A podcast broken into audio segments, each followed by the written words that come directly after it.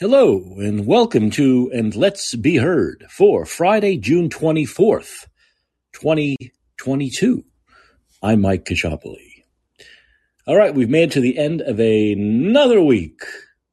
Always very exciting when we actually make it to the end of a week these days, but we have, we have, we have.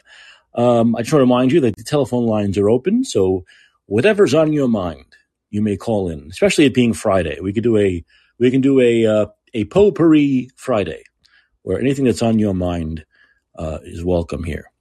Um, at the end of the, make sure you don't uh, leave early. You don't uh, you don't go to bed early or shut this off early because at the end of the of the uh, of the broadcast today, I'll have a film review, my Friday film review. This one is Elvis. It's a biggie. Elvis. It's a biggie. So at the end of the show, I'll be doing my review of Elvis. Okay, so the, actually, the first thing I want to talk about hadn't intended to talk about guns today, but a ruling came down by the Supreme Court, which has alleviated New York State's gun laws when it comes to concealed carry. So, as you know, cities like, well, New York State and cities like New York City, and of course, Illinois, Chicago, Baltimore, Philadelphia, San Francisco, Los Angeles, the cities with the most crime have the most strict gun laws and the cities with the least gun crime, in fact, the least crime in general, have uh, more lenient gun laws.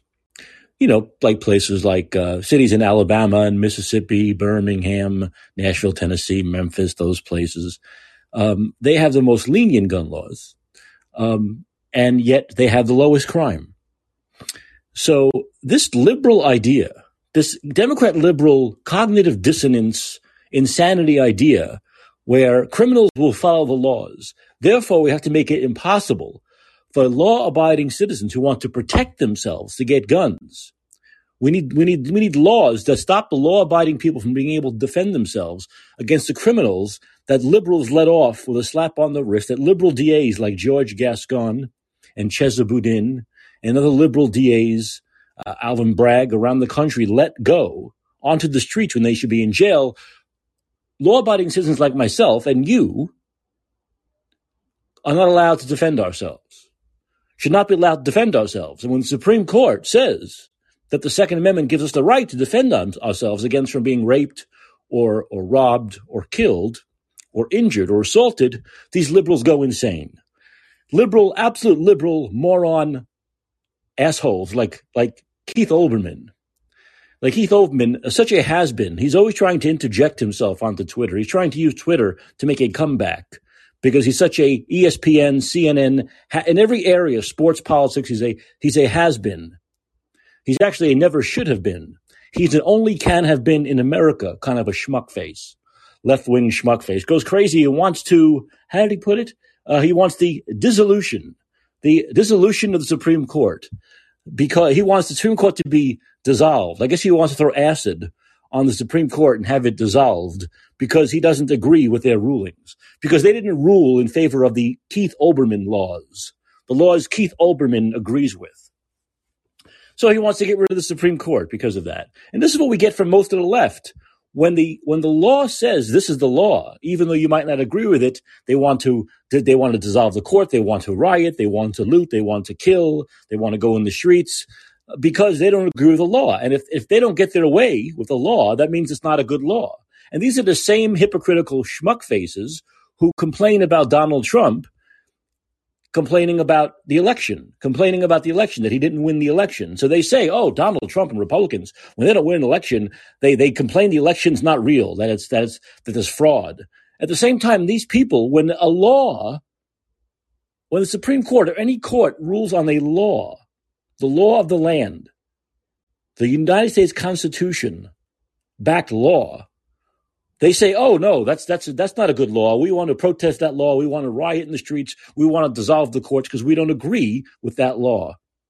And they do it over and over and over again. They do it with Roe v. Wade. They do it with gun laws. They did it with COVID restrictions. You know, we've seen this from the Biden administration over and over again, and Democratic governors over the last two and a half years.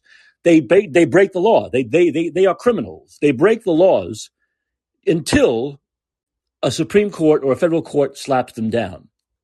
And then they still try to get around that law, which Kathy Hochul in New York State will now try to do. She'll try to get around the law. She'll try to break the law, circumvent the law like a low-life criminal would do. And so that what that's what we're seeing from Democrats, from the Biden administration. They act like low-life criminals. They break the law until they can't get away with it anymore. And then even when they can't get away with it anymore, they try to circumvent it and go around it. This is like what uh, organized criminals do. This is like organized crime. They do whatever they can. They're like organized crime without the entertainment value. They're like organized crime without the excitement. They're like organized crime without the uh, class, without the good food and company. This is what they constantly do. I mean, Kathy Hochul just admitted to it. She said, "Oh, well, now we'll do our own thing." Basically, they'll they'll do their own thing to go around the law of the land, the law of the Supreme Court, the law of the United States Constitution, which Democrats and liberals have always hated always hated it. They've always despised the Constitution. They don't agree with it. Absolute. They don't think the First Amendment, they don't think free speech is absolute. They say it over and over again. They admit it. They admit it. They say the First Amendment and Second Amendment, it would be better in this country if both didn't exist. If we just had the law of the land by liberal wrote, what the Democrats believe should be the law of the land. And so we're seeing this over and over and over again. With like schmuck faces like Keith Olbermann. And so this is what Democrats believe in. They believe that the criminal should be able to rape you, should be able to rob you, should be able to kill you, should be able to assault you, but you should not legally be able to defend yourself. Or if the criminal has a gun, they want you to defend yourself with your what? With your penis, with your keys, with your pen? What? How? How do you defend yourself against a criminal that's pointing a gun at you or that has a gun on them? The only way you do it is your own. So that's the whole idea of the of the idea of concealed carry. And of course, the liberals go insane. They say, "Oh, no, now crime's going to be rampant." I mean, I was just watching Fox, and that eh, old senile lefty uh, Geraldo Rivera tried to make the argument that now all of a sudden there'll be gun crime in New York. Now all of a sudden gun crime will go rampant in New York, as though the criminals follow the law. Like the criminals follow the law. Uh, how, how could you live in New York and believe the criminals follow the law? How can you live in New York and not believe gun crime and violent crime is already rampant with all of these strict gun laws they already have? The only thing that you can't do in New York is a law abiding citizen can't defend themselves against criminal scum. That's what you can't do in New York City. That's what you can't do here in San Francisco or in Philadelphia. That's what you can't do. Defend yourself. Defend yourself against the criminal element. And this is what you constantly see from Democrats. You constantly see them playing the violin strings for the criminals. Oh, they come from bad backgrounds. They come from oh, they come from poor families. They come, they can't help it. They the violin strings. But if you want to defend yourself, then you're the criminal. If you want to defend yourself, then you're the bad guy. So they make laws that help the criminals. They make laws that help the criminals commit crimes and the good people not be able to defend themselves from that criminal scum element. And we see it over and over again. And you see the tone deaf mayor, Eric Adams. I like to call him, I like to call him Slick Adams because he likes to look good and, and be seen in public. He likes, he likes photo shoots and, and being a celebrity and dressing dapper. Um, who was actually supposedly a cop himself, who doesn't believe that citizens should be able to defend themselves, doesn't understand that the criminal element doesn't care about laws.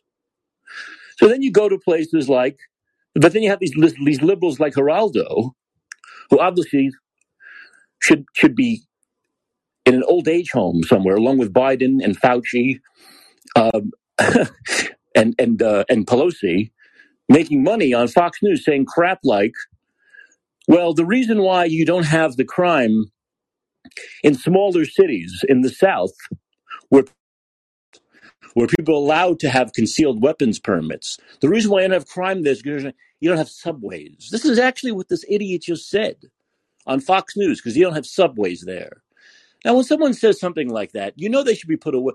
How could how could you actually say that, let alone say it on national television and make all that money saying such stupid things? Like you don't have they don't have subways down south. That's why they don't have the crime. No, no, they don't have the crime down south because criminals know law-abiding citizens will shoot them and kill them. That's why they don't have crime. Because the law-abiding citizens are like the cops; they have guns on them. You see. That's why it's a deterrent to the criminal element when there's a better possibility that the person they're going to try to rape or rob or assault will have a gun and will kill them and stop them. That's the point. That's the point. And to think now, oh my God, that it'll be easier, slightly, slightly easier Still not as easy as it is in many, many cities in this country to get a concealed carry permit and carry a gun with you, that all of a sudden everyone's going to do it is ridiculous. But maybe it'll just put it in the minds of the criminal element that there's a slightly better chance the person they're about to try to rob might kill them, might be able to defend themselves. And this totally offends Democrats. What, what word did Kathy Hochul use? Disturbed. It was a disturbing ruling from the Supreme Court that law abiding citizens are now allowed to defend themselves against the criminals Democrats don't prosecute.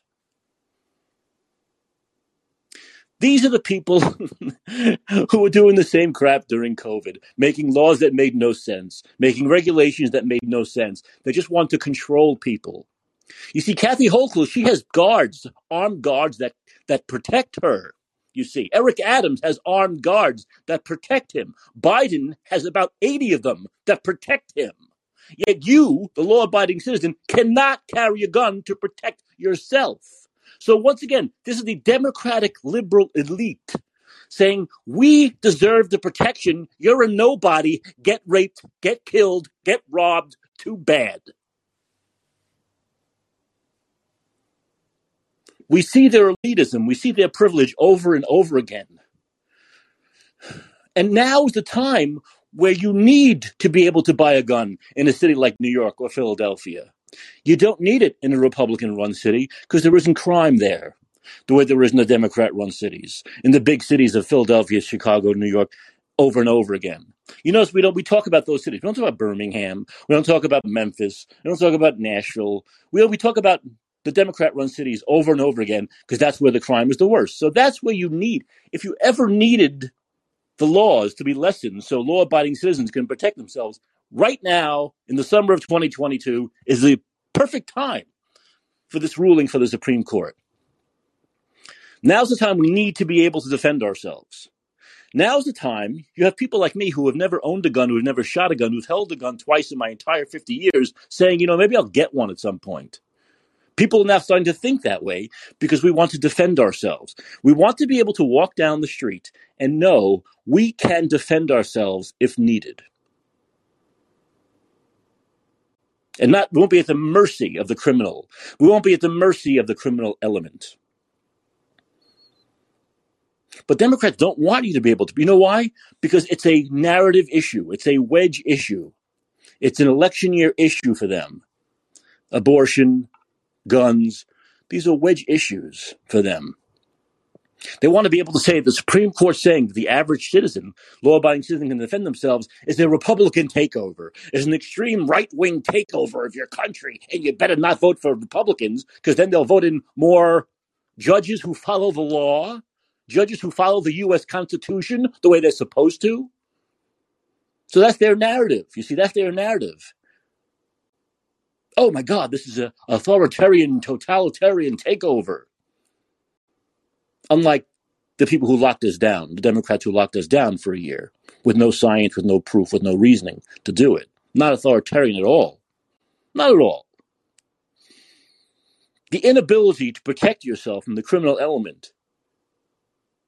That is actually fascism. That's fascism, where the criminal element can take over and we can't defend ourselves. That's fascism. Not wanting to protect yourself, not a law abiding citizen wanting to buy a gun and carry it on them just in case they need it. And that just in case is becoming more and more common.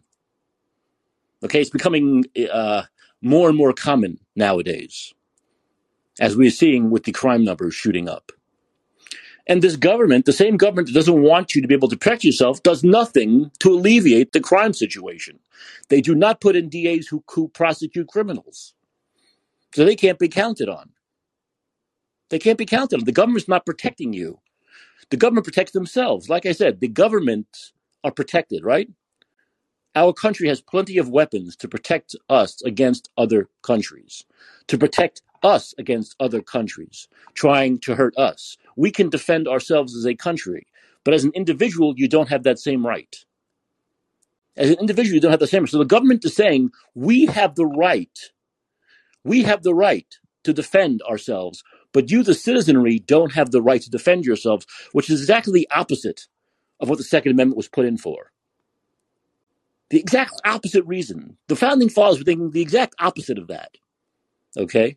They were thinking the citizens have the right to protect themselves against other citizens and against government authoritarianism. Okay? That's what the Second Amendment was about. But once again, we've seen something. The, the left, the Democrats don't like the Constitution. They don't like it. They need to actually be more honest about it.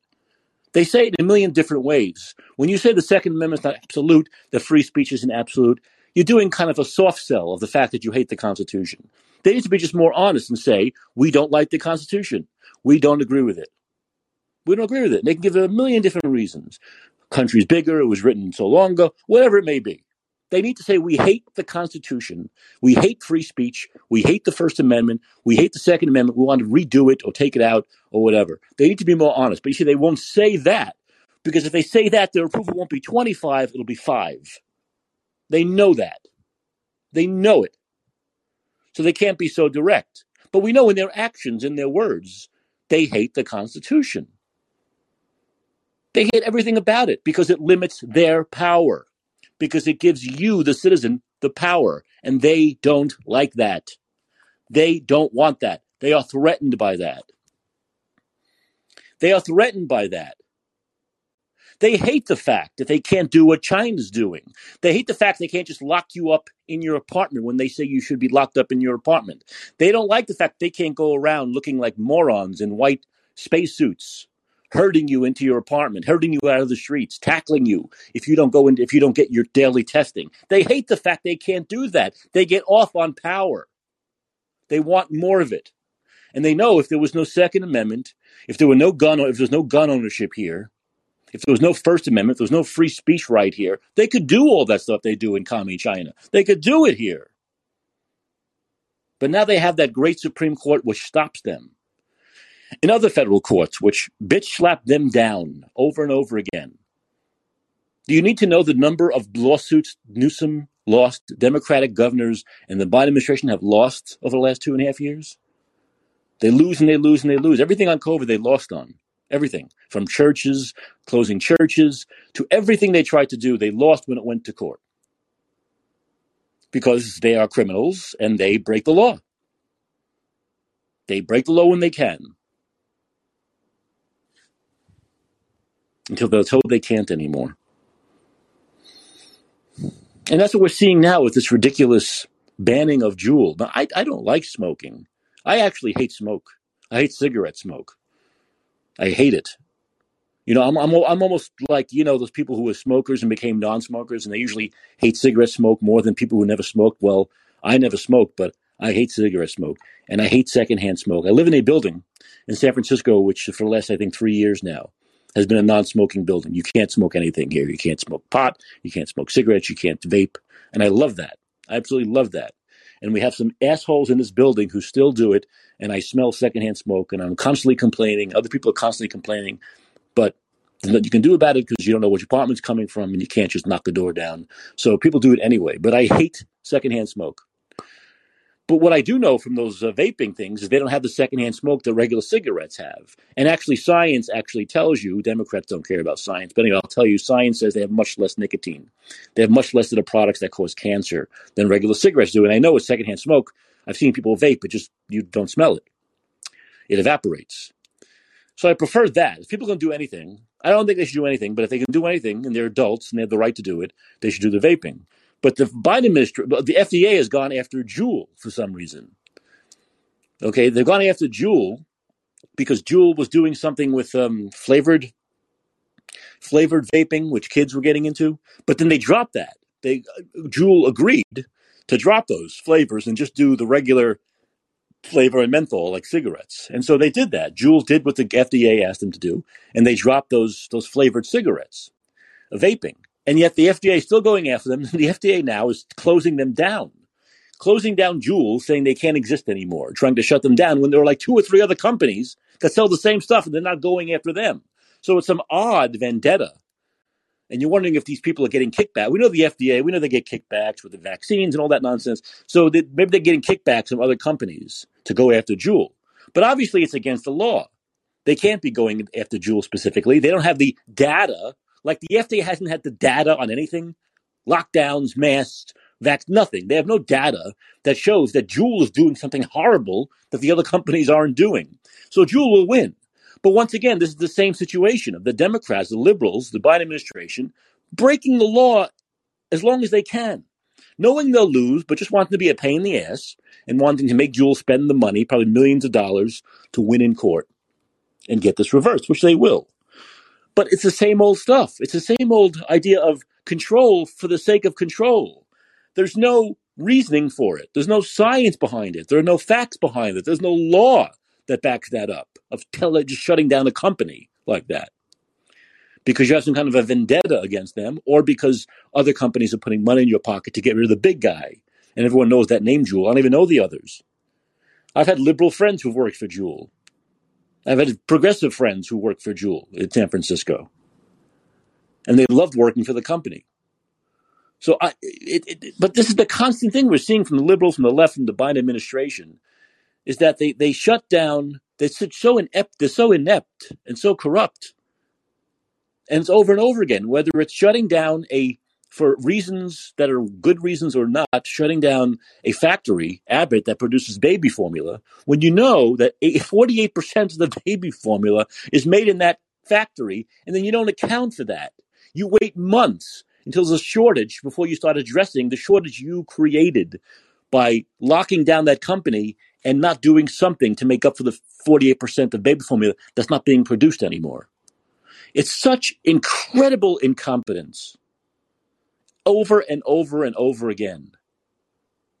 And then Biden says the same thing over and over again. Oh, it's not our fault. It's Putin's fault. We couldn't see. Who could foresee such thing? Who could foresee more variants coming? Who in the world a virus with 37 variants already. Who could foresee more variants? Who could see? Who could foresee Delta? Who could foresee? And then after Delta, who could foresee Omicron? It's it's it's absurd. It's absolutely absurd. And then you have the chart which shows inflation was up, you know, however it made, whatever it was, up to 7% before Putin invaded. And gas prices were up to $4 a gallon before Putin invaded. And yet they, he blames everything on Putin, blames everything on COVID. It, it's, it's to the point now, and the guy's falling downstairs and falling off bikes. And I mean, the embar- it's so embarrassing. I can only imagine when people in Europe, I mean, the left with their bullshit of, oh, I can't imagine how people in Europe perceive Trump. They must think we're such morons. What do they think now? What do they think with Biden? What do they think with an 80 year old who blames everything on a virus and a, and a one guy thousands of miles away who falls downstairs, who can't ride a bike, who, who he can't even read straight off a teleprompter, who loses place, who doesn't know the names of people in his administration. What do they think about that? What do they think about a country that can only elect 80 year olds? What do they think about a country that has their top leaders in health, Fauci, in the House, Pelosi, in the White House, Biden, are all octogenarians. Like I said, I can't stand Trudeau. I can't stand Macron. I can't stand Boris Johnson and all these other, but at least they're not 80 years old and like on their last legs. What does the world think of this? What does the world think of the voters here who vote these people in? What are the people, the voters in cities like?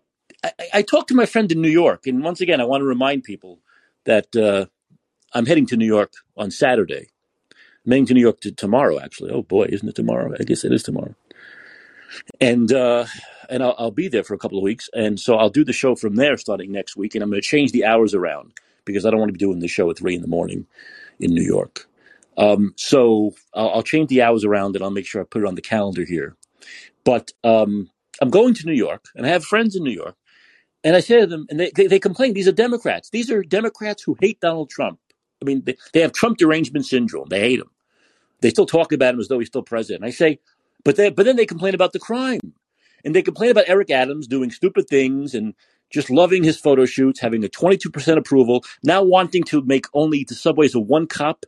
It used to be where two cops, cops were in pairs in the subway for good reason, to protect each other. Now he wants to make it just a one cop deal. So they separate. And it's so idiotic, and everyone knows it's idiotic. Now the police will be even more of a target because they won't have any backup. So they hate this guy. They hate the fact that crime is exploding. They're complaining about it. And I say, why do you keep electing Democrats for mayor? And they go, oh, oh Republicans are so awful. It's awful.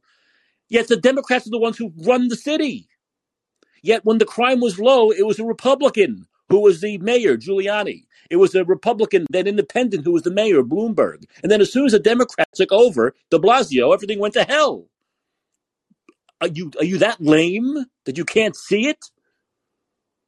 Yet you all oh, know we don't vote for Republicans, especially after Trump. So because of Donald Trump, they won't vote for a, a Republican mayor in New York City. That shows how deep Trump derangement syndrome is. That shows how how much of a how much of a mental disorder Trump derangement syndrome is. So you get what you ask for, babe. You get what you ask for. You keep electing the people with the D next to their name because the R's are so bad, and yet the D's are the ones who get you killed. The D's are the reason why you can't go out at 10 o'clock at night. The D's are the reason why those restaurants are closing at 10 instead of being 24 hours. The reason why crime is rampant in your city. The way you have to look over your shoulder all the time. Yet you won't vote for an R. So you keep electing the same people. And what do they think in other countries? That we keep electing these same people in our cities, these same Democrats. And crime keeps going up and up, and the quality of life goes down and down and down. I just cannot imagine what people think about us.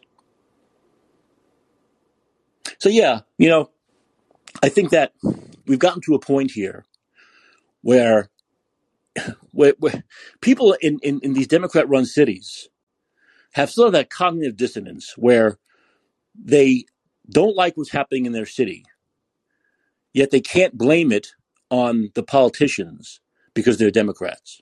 If they were Republicans, they could easily blame it on them. And some of them still do. Some of them will say they blame it on who knows where the, the, the vibe that the Republicans have created, or, or Trump being in the White House for four years. They come with all these crazy reasons that they cannot blame the Democrats for what's going on and the bad policies the Democrats have for what's going on in their cities. And so they keep on getting the same result over and over and over again.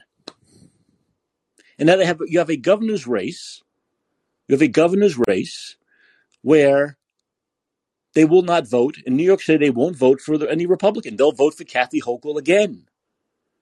They'll vote for a woman. The only reason why she's there is because her boss couldn't keep his penis in his pants, couldn't keep his dick in his pants. It's the reason why she's there. She was never elected. Yet, oh, she's the power of the incumbent. She's the incumbent. And she's a Democrat. So they'll, they'll vote for a Democrat again.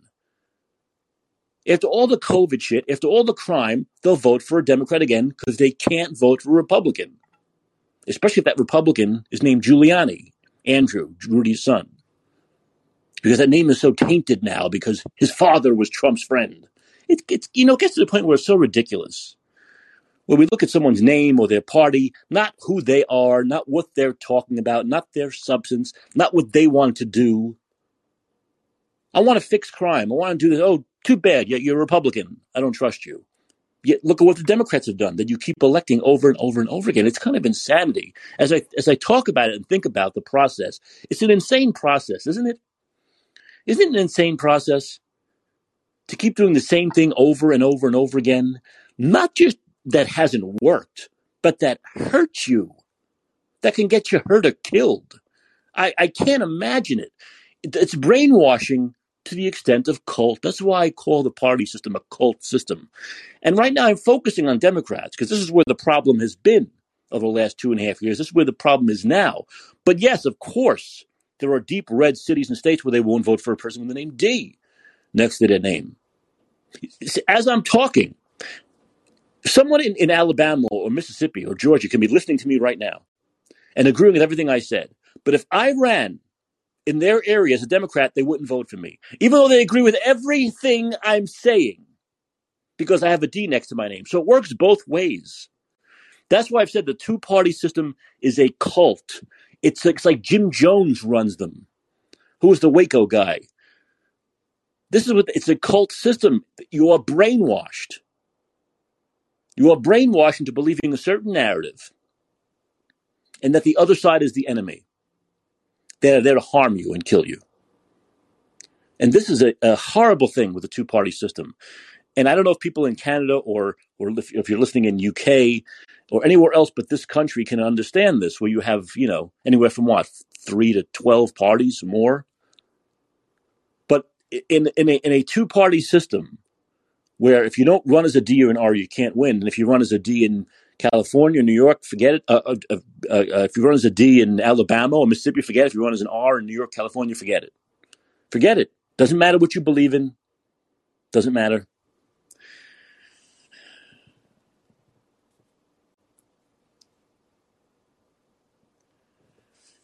And what is North saying? I'm getting a message from North saying, You just spent 20 minutes telling people the Democrats are trying to harm you. Well, they are. But their policies, their policies in cities like New York and San Francisco and LA are harmful. They are. They're they're harmful. These policies are harmful. They're getting people hurt. They're getting people killed. So these are harmful policies. The DAs are harmful. These Democrat liberal DAs are harmful. That's why Gascon is about to get recalled. That's why Chesa Boudin was recalled. I mean, it's just simply the case. But I know North is going to try to tell me now why it's not the case. Aren't you, North? You there? Hey. Oh, hey. I didn't think you'd let me in so early. I'm letting you in so early. I've been on for a half hour. No, I'm not. I'm not trying to tell you it's not the case. I'm just it, you contradicted yourself. You were saying that Democrats are trying to harm you, and then in your last statement, you were saying how a guy in Mississippi or Missouri or whatever it was wouldn't vote for you if you had a D next to your name because they're brainwashed because they're convinced that you're trying no, to no, but them. I think I've made it clear that both sides have that problem. Right, they, right, but but you're you're doing both you're doing both things. Don't you realize? Like you're saying, like people in Missouri aren't going to vote for you because you have a D next to your name, but then you just spent 20 minutes saying how like people with a D next to their name are actually trying to harm you. No, but I don't think. No, I think I'm trying. Maybe I haven't made myself clear to you, North. So maybe I can clear this up. The policies of Democrats right now in cities like New York and Los Angeles and San Francisco, when it, especially when it comes to crime and punishment, those policies, those soft on crime policies, like George Gascon, who won't follow the three strikes law, things like that, that come from the liberal mindset, are indeed hurting the citizens in the city as a whole. That okay, that's one thing separately. Now the next thing is this two party system where if you're in a city like New York or if you're in a city like San Francisco, no matter what the case is, the person speaking, if they're not a Democrat, you're probably not going to vote for them. And if you're in a city in Alabama or Mississippi, no matter what the person's saying, if they're not if not a, if they're not running as a Republican, you're probably probably not not going to vote for them. And I think that's that's an issue. It's an issue everywhere. It really is because there could be po- look. I don't live in Alabama. I don't live in Mississippi. But there could be policies that the Republican politicians in those places pushed policies that are not good for the citizens. Yet, yet, yet they'll only vote for other Republicans. They won't vote for someone who's a Democrat. They won't vote for a Green Party. They won't even vote for you for independent, man. I mean, that's the problem here. You don't have this problem in Canada, do you? Right? You have a multiple, no. multiple. I understand yeah. that one or two parties win most of the time, but you do have a multiple party system where where the where in in uh, in the parliament it's not just two parties, right? No, it's not. But it is mostly two parties that switch back and like have the main bulk of the votes. What do you have? A liberal conservative? There's a liberal conservative, and then the NDP, which is like a progressive party, and then there's a green that gets a very small share. Right. And in the UK, it's it's kind of similar, right? You have the Labour, the liberal. Well, the UK has more of a strong three party, don't they? Labour, Conservative, uh, Liberal. Uh, I'm not sure, actually. Yeah, but uh, or the Liberal Democrats. I know that's another party over there. But at least in Parliament, there you do have a mix of more than just two parties. Mhm. Where here we have ninety nine point nine nine nine percent are Democrats or Republicans, a couple of independents here and there. And this is the problem. And I, I I've talked about this. I've hit my head against the wall with this, and it's not going to change here. You know, not, I fought. I, I fought the changes. I voted for Green Party candidates for president the last two elections, but they have no chance of winning. They get maybe one percent of the vote. The libertarians get about three percent of the vote. So it's not going to change here in my lifetime. So that's a very, very, uh, very, very frustrating thing for me. It really is. It's a very, very like like I've said. I think the only places where you get the best representation in this country are the mixed purple cities and states where they'll vote for either. You know, but when you're talking about deep red states, Alabama, Wyoming, North Dakota, South Dakota, or deep blue states, California, New York, you know, Vermont, so on and so forth, only one party can win. Only one party can win. Yeah. Yeah. I mean, I say it all the time, um, and we don't have to get into it, but I always think that the main way to get um, actual results for, you know, the average person is you got to get money out of politics. You got to um, reduce who and uh, how much people can contribute, especially corporations, getting corporations out of there, getting lobbyists out of there, and just making it so that like basically there's a cap on spending, so that Right. And this is not a party thing because I lived in Arizona. I Yeah. in Arizona where if you run for uh, state office there, right? If you're for state office, state assembly, legislature, so on and so forth, the state offices, not the federal offices, they have publicly funded elections where it's capped. Mhm. Everyone that runs and qualifies to run gets whatever it might be, $100,000, whatever the number is, might be more now, and that's it. And they can Yeah. raise, you can raise $5 after that from each person. That's it. Now, that is the way all of our elections should be. Everyone Yeah. gets certain amounts of money. Maybe you could raise nominal amounts, like Bernie Sanders did. You know, five dollars here, five dollars there. But that's it. You can't have millionaires putting in money. You can't have people putting in thirty, forty thousand dollars a pop. You can't do that. You know, and I think that's the fair, the, the best way to do it. But the interesting thing is, it it's is a red state is the one that's done it. You know, and and I Yeah, well, you know, I mean, so- if if you look at if you look at what really funneled and ramped up the amount of money that went into, especially the federal elections, uh, it was the Citizens United ruling, and uh, I think it was 2010, and that was pushed by um, you know Republican backed um, what are they called political action committees. Yeah, but don't don't don't don't fool yourself. Democrats silently, most of them are for that. They'll they'll pretend to be. Oh, see, they'll they'll For sure. I mean, they definitely take advantage of it. Like the politicians Absolutely. definitely reap the rewards of it. But I'm just Absolutely. saying, like, if you want to see where the floodgates opened, it was a you know a Republican push. And um, I mean, we haven't seen Democrats fight it that much, have we? We haven't seen them fight the way they fight the gun stuff, the abortion stuff. yeah, I mean, other than like Bernie Sanders and some more yeah, like they'll, they'll give it, they'll progressive. give it good lip. They'll give it lip service, but they know it's not going to be overturned that way anyway. So that's that's the fact of the matter. You know, so it's Hmm. easy to say something when you know it's a law and it's not going to change. oh well, I believe. Bernie, but yeah, it's not, not not like he can really do it on his own. Um. Anyways, yeah, Yeah. that would be my point.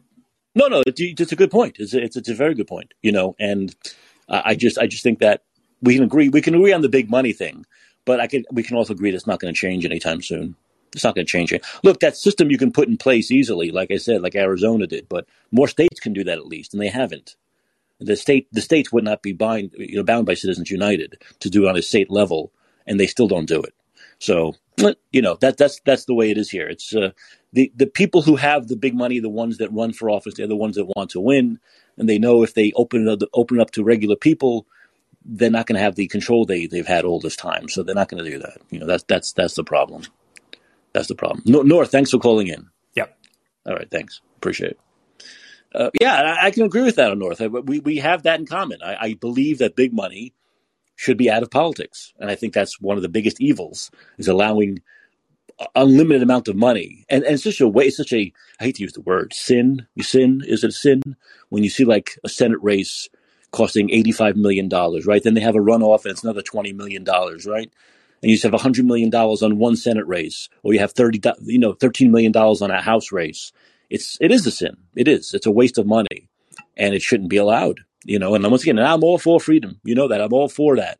But at some point here, we have to say, you know what?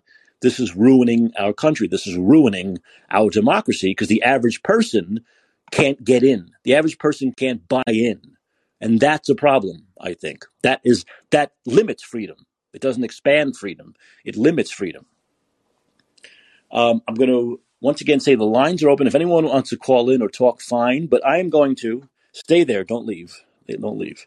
I'm going to head into my film review. I just want to push up. Uh, by the way, IMDb is the best thing ever because I don't know how I ever existed without IMDb.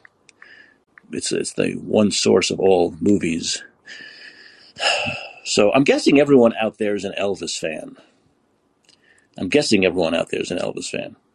Maybe not. Okay. Anyway, so um, the movie's Elvis. The movie's Elvis. It opens, I believe, today. I believe Elvis opens today in theaters near you, and it stars uh, Austin Butler as Elvis. Tom Hanks is Colonel Tom Parker. Um, and uh, let's see who else we have here. We have good uh, Baz Luhrmann is the director. Baz Luhrmann is the director. By the way, if anyone hasn't seen Baz Luhrmann's first film, he's an Australian director. If you haven't seen Strictly Ballroom, I have to recommend seeing Strictly Ballroom because it's hilarious. It's a great first film, but he's done a lot since Baz Luhrmann. Of course, Romeo and Juliet being one film, um, and so basically, this is a biopic about Elvis Presley, not just Elvis Presley from childhood till, of course, his death at the young age of 42 in 1977, but also his relationship with Colonel Tom Parker, Tom Hanks, who I went to see the movie with a friend of mine, and he didn't realize till the credits ran at the end that it was Tom Hanks. I think you can still see Tom Hanks, but the makeup is fantastic. Of course, it makes him look 100 pounds heavier and considerably older. But um, Tom Hanks is fantastic. And Austin Butler is, I, I, don't know how I can describe his performance as Elvis. It's not a performance, it's not an imitation. It's like uh, Elvis took over his body. That's what it's like. It's like a, it's like a possession. This is how good this performance is from this kid, Austin Butler.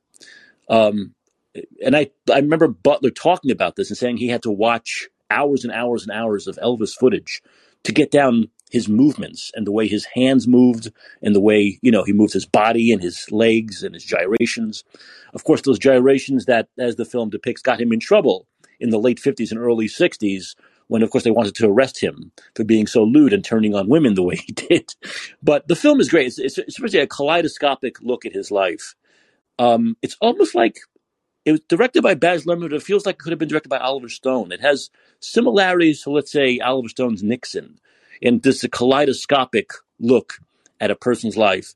And it really hits every possible note perfectly. When we talk about the rise of Elvis, what made Elvis such a phenomenon, which is the energy of his performances, the way he was able to tap into a new generation.